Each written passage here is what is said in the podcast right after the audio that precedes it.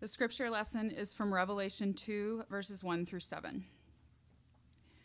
To the angel of the church in Ephesus, write the words of him who holds the seven stars in his right hand, who walks among the seven golden lampstands.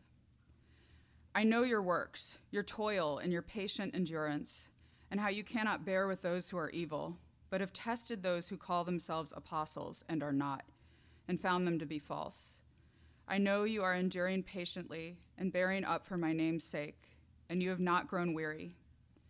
But I have this against you, that you have abandoned the love you had at first. Remember, therefore, from where you have fallen, repent and do the works you did at first. If not, I will come to you and remove your lampstand from its place, unless you repent. Yet this you have you hate the works of the Nicolaitans, which I also hate. He who has an ear, let him hear what the Spirit says to the churches. To the one who conquers, I will grant to eat of the tree of life, which is in the paradise of God. The word of the Lord.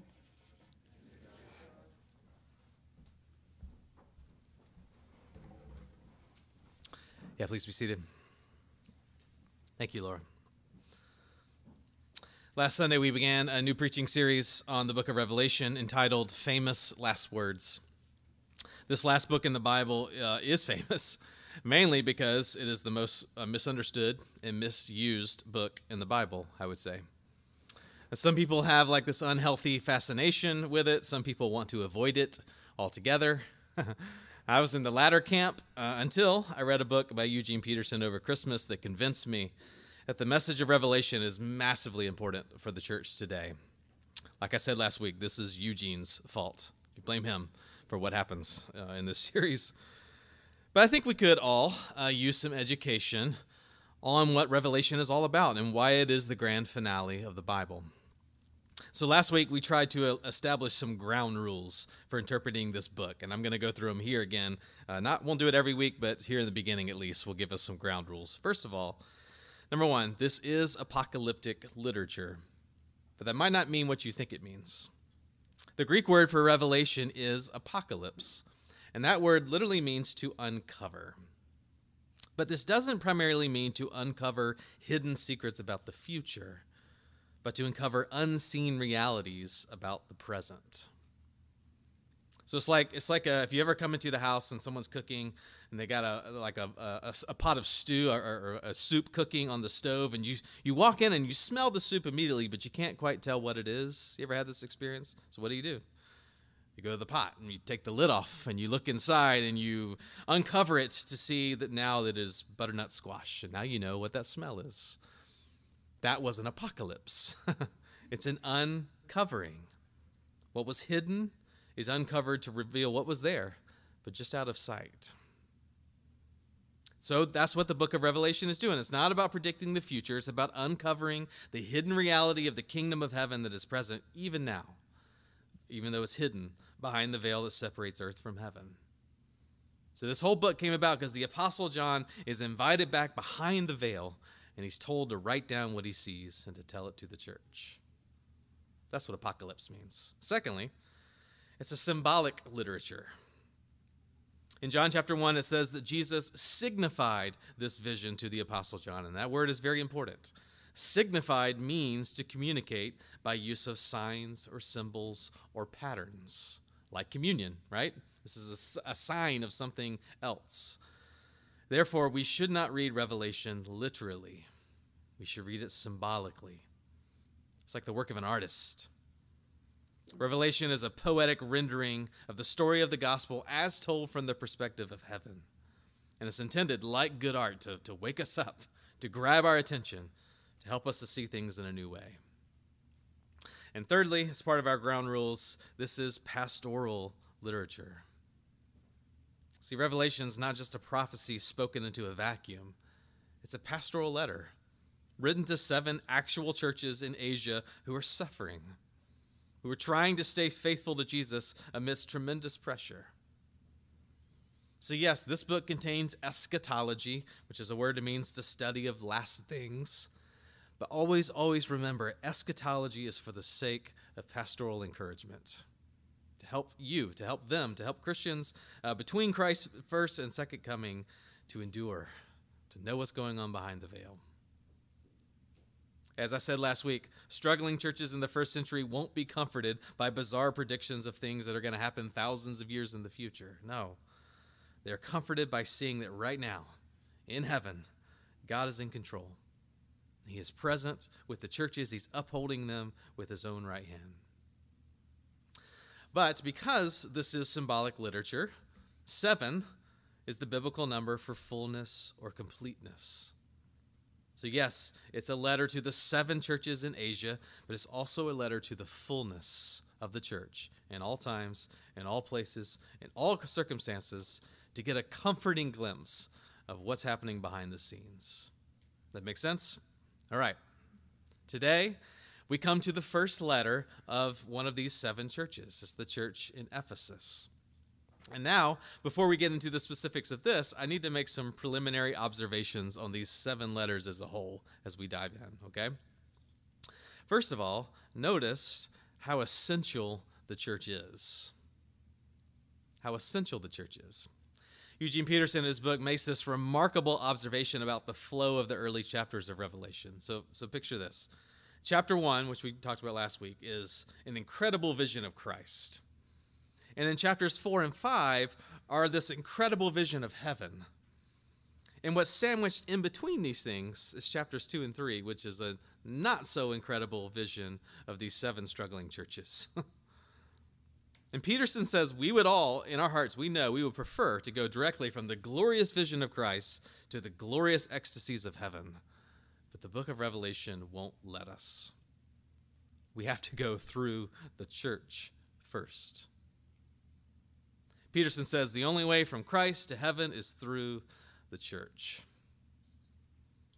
And this is telling us something about the essential nature of the church. The only way from Christ to heaven is through his body, through his church. And I know how that feels. I think this is a direct challenge to the individual, individualistic tendencies in the American church. In fact, remember, these are letters written to churches, not to individuals. Whether we like it or not, the church is essential to the life of faith. As Peterson says, one of the immediate changes the gospel makes is grammatical. We instead of I, our instead of my, us instead of me. But secondly, notice as an observation on the whole of these seven letters how messy the church is. These seven churches are presented in such a way as to communicate that, on the whole, things are not going well. The church as a whole is not doing well. Churches 1 and 7 are in the worst shape. Only churches 2 and 6 are in decent shape. In the middling churches, 3, 4, and 5 are, well, uh, middling. It's this mixture of good and bad. Five out of seven need significant reformation and no one church bears the light of Christ perfectly. In other words, this is a direct challenge to our disillusionment tendencies in the American church. You probably know what this is like. We tend to become very easily disillusioned at the signs of weakness, the signs of struggle in the church. But, brothers and sisters, it seems this is the way that it's been from the beginning. And yet, and yet, Christ dwells in the midst of them. When it says that he stands among the lampstands, that he stands among the churches, you should not imagine that he stands only among the good churches or the ones that have their stuff together, but among the same weak and struggling churches that you know and are trying to love. Peterson writes For as long as Jesus insists on calling sinners and not the righteous to repentance, and there is no indication as yet that he has changed his policy in that regard. Churches are going to be an embarrassment to the fastidious and an affront to the upright. But, hear this, but a corrupt church still functions as a church. Dirty lampstands do not extinguish Christ's light. Third preliminary observation Notice there's a pattern to each letter. You're going to see it today. The seven, all the seven letters follow the same pattern. It begins with a tailored greeting to these churches from Christ, where he's taking a piece of that vision from Revelation 1 and he's applying it to this specific church. In other words, what that means is that Christ intimately knows each church. He knows just what part of his fullness they need the most. Next, this is followed by an affirmation of something they are doing right. Meaning, Christ sees the good things that the church is doing. Christ sees the good things that you are doing, even if you feel like no one else does. Church should be the place where Christ shines his light on you to affirm what you're doing right. But as we know, church is not all affirmation because next what comes is a correction for something they are doing wrong.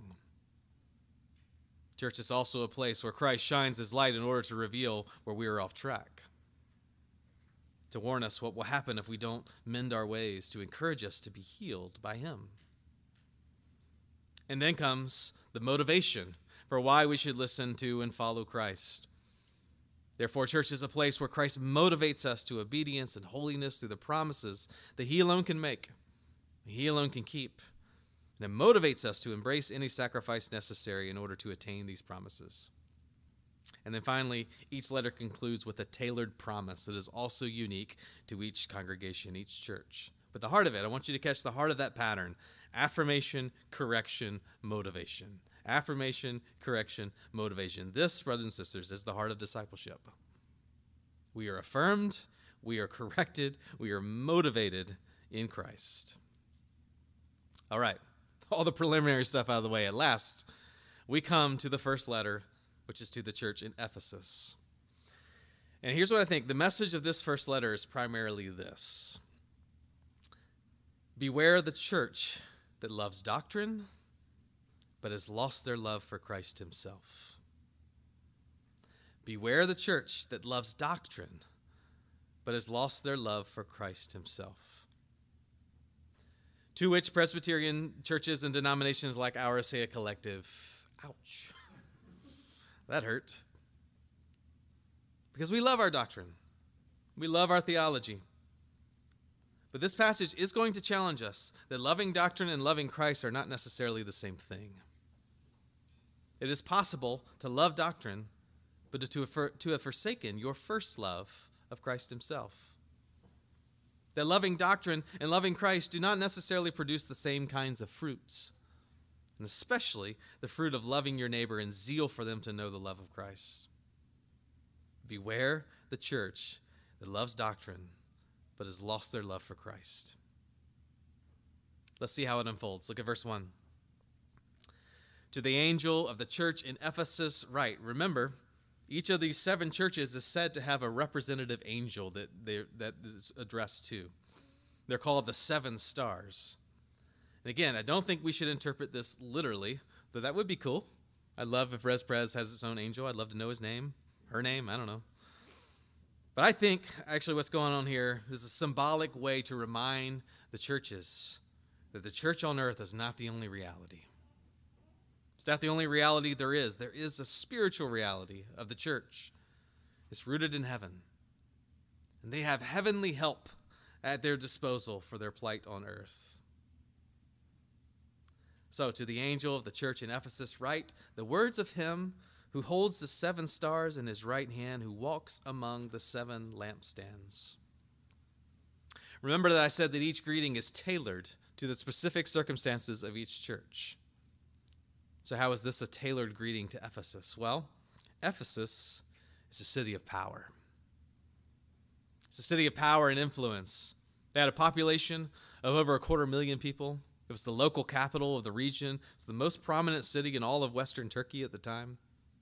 It was the imperial power in the region. It was wealthy, it was prosperous, it was a magnificent city that housed the famous Temple of Diana, which was considered one of the seven wonders of the ancient world. Therefore, this greeting is tailored to the church dwelling in powerful Ephesus to remind them who has the real power in heaven and on earth. It's the one who holds the seven stars in his right hand. It's the sovereign king who walks among the seven golden lampstands. It's saying, Church at Ephesus, you have power dwelling in your midst. The one who holds all things together, the one upholds the one who upholds you as a church. Verse 2. He says, "I know your works." Again, how wonderful. Even though the church is suffering and struggling, perhaps wondering if Christ has abandoned them, Jesus is intimately aware of everything that's going on in the churches. He says, I know your works. I see you. I see what you're doing right. And this begins the affirmation section of the church in Ephesus. What are they doing right? Well, lots of things. Jesus knows their toil, their patient endurance, their suffering for the sake of his name, that they have not grown weary. Brothers and sisters, what stands out the most is their love of doctrine. Verse 2 How you cannot bear with those who are evil. They're actually praised for their intolerance of evil in their community. And the way you tell the difference between what is good and what is evil is by good doctrine, good theology. Verse 2 continued, but have tested those who call themselves apostles and are not, and have found them to be false. Again, if you're going to be able to test and identify and reject false apostles, you got to know your stuff. You got to know your theology. Verse 6 says that both the Ephesians and God share a common hatred for the Nicolaitans.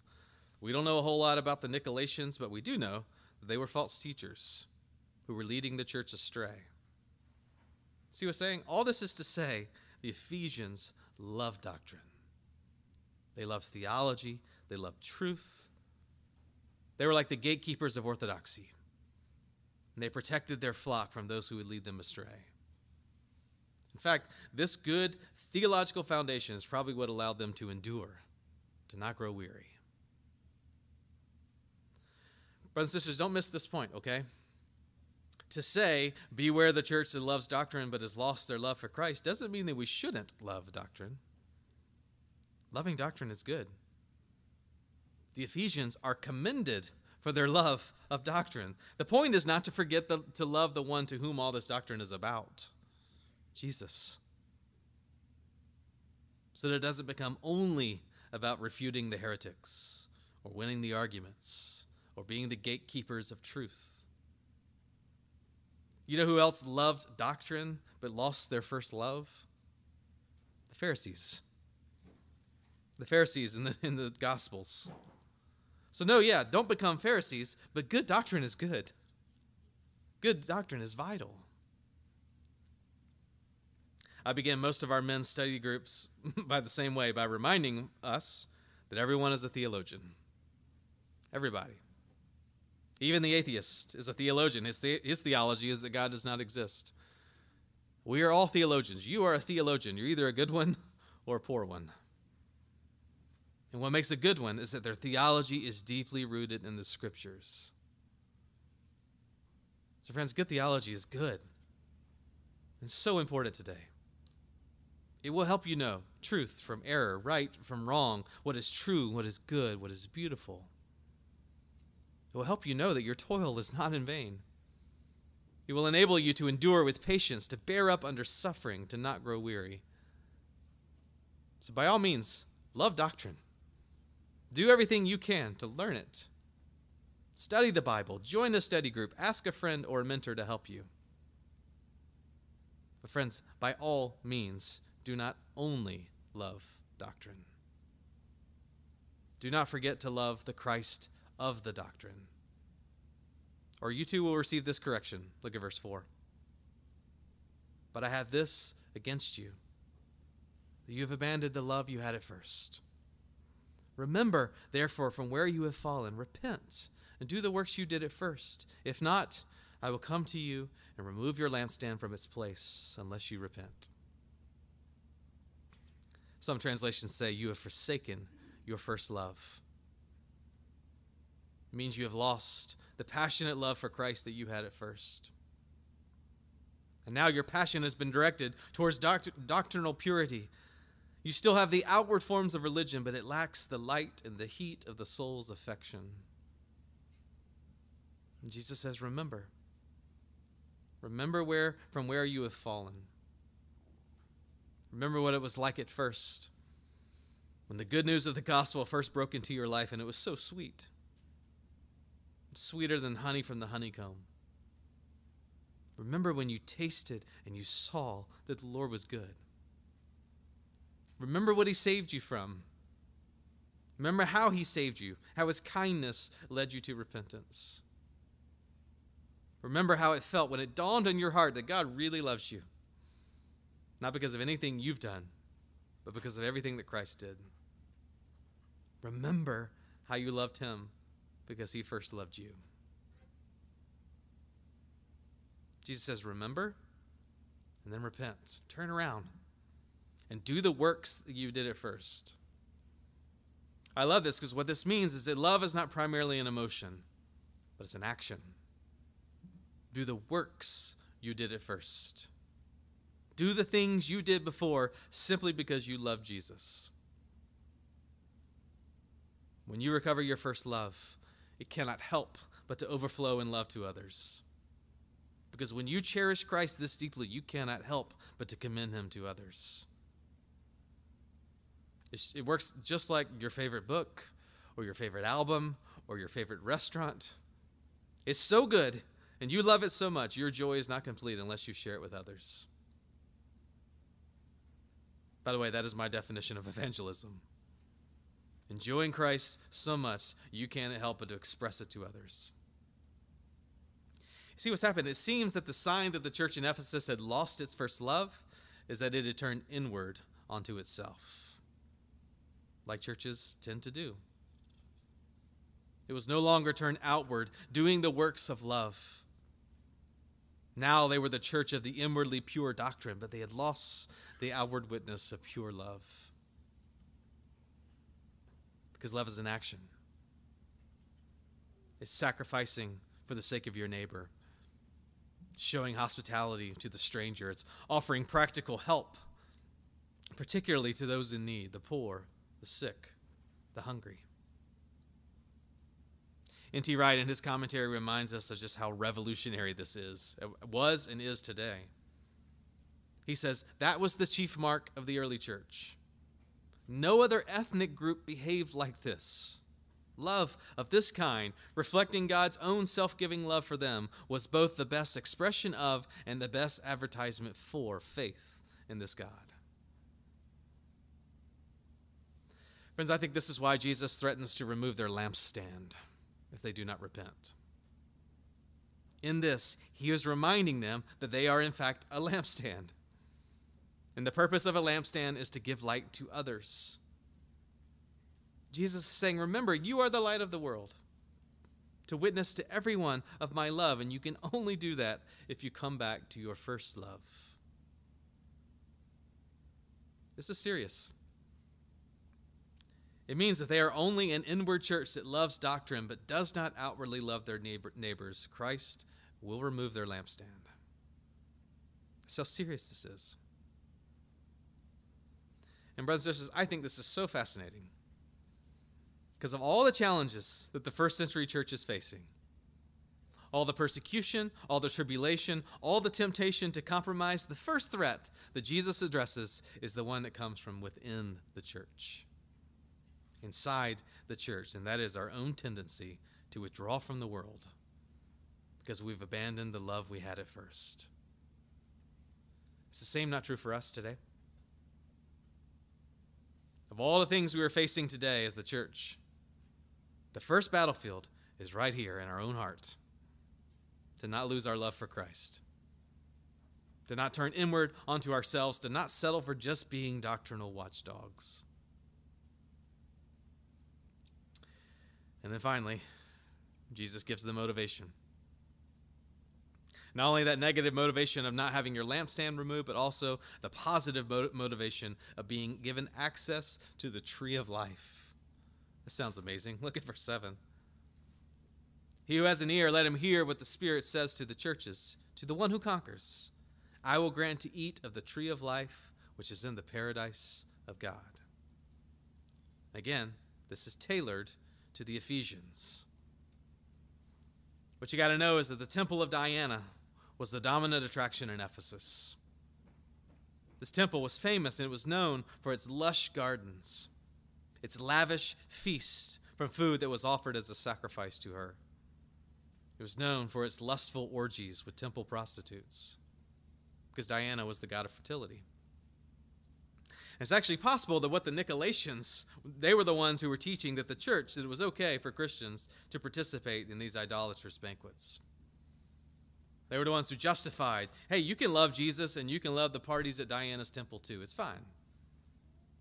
Besides, the food at these parties is delicious and it's satisfying. It's good. It's like paradise. Notice, to that context, Jesus promises that the one who conquers, that is, to the one who refuses to compromise, to the one who maintains his most passionate love for Christ and Christ alone, he promises a feast that's so much better. It's better than anything you can find at the Temple of Diana or anywhere here on earth. You will be given food from the tree of life itself, which is housed in the most lavish paradise you can ever imagine. In other words, only loving Jesus as your first love will lead to the deep satisfaction you are longing for. So, how do we conclude? Well, remember when we were all listening to the podcast, The Rise and Fall of Mars Hill? Is that old news now?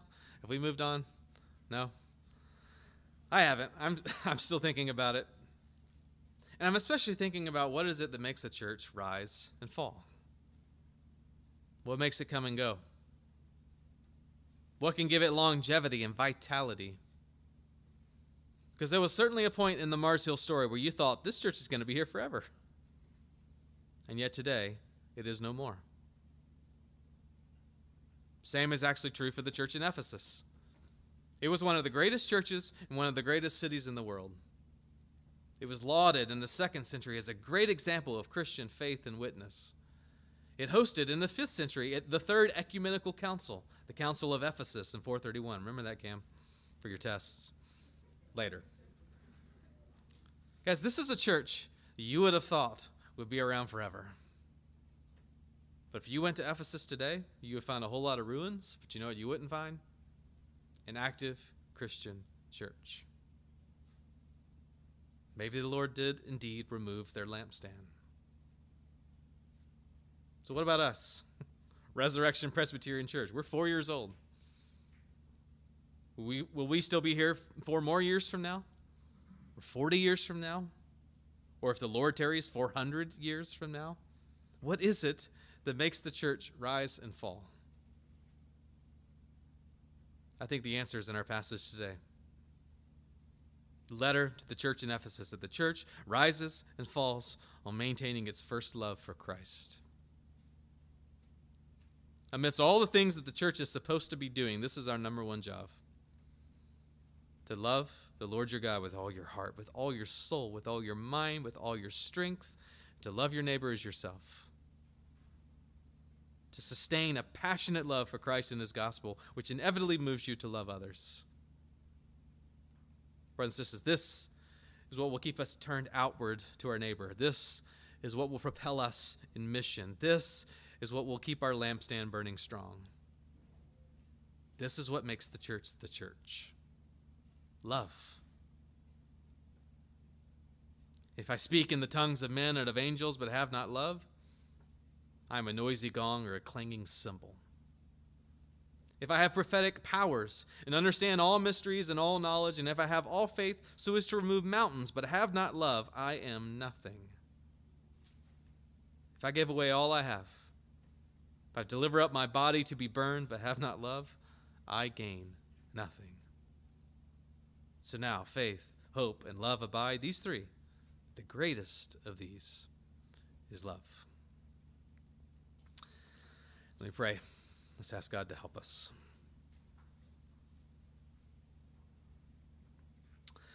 Oh Lord, we ask you uh, to forgive us for the times when we had loved your truth and your doctrine, but we have forgotten to love you. Lord, help us with the with this letter to Ephesus to remember from where we have fallen, to remember what it was like to first love you, because we were, were so awed by the fact that you loved us. Help us to repent. Help us to return to the works we did at first. Lord, forgive us for our failures to love each other in this body and our neighbors around us. Lord, have mercy upon us. Do not remove our lampstand. Bring us back to our first love. And let us be known, Lord, first and foremost, by our love for you and for our neighbor. This is the greatest commandment. Please help us. We pray in the name of Christ. Amen.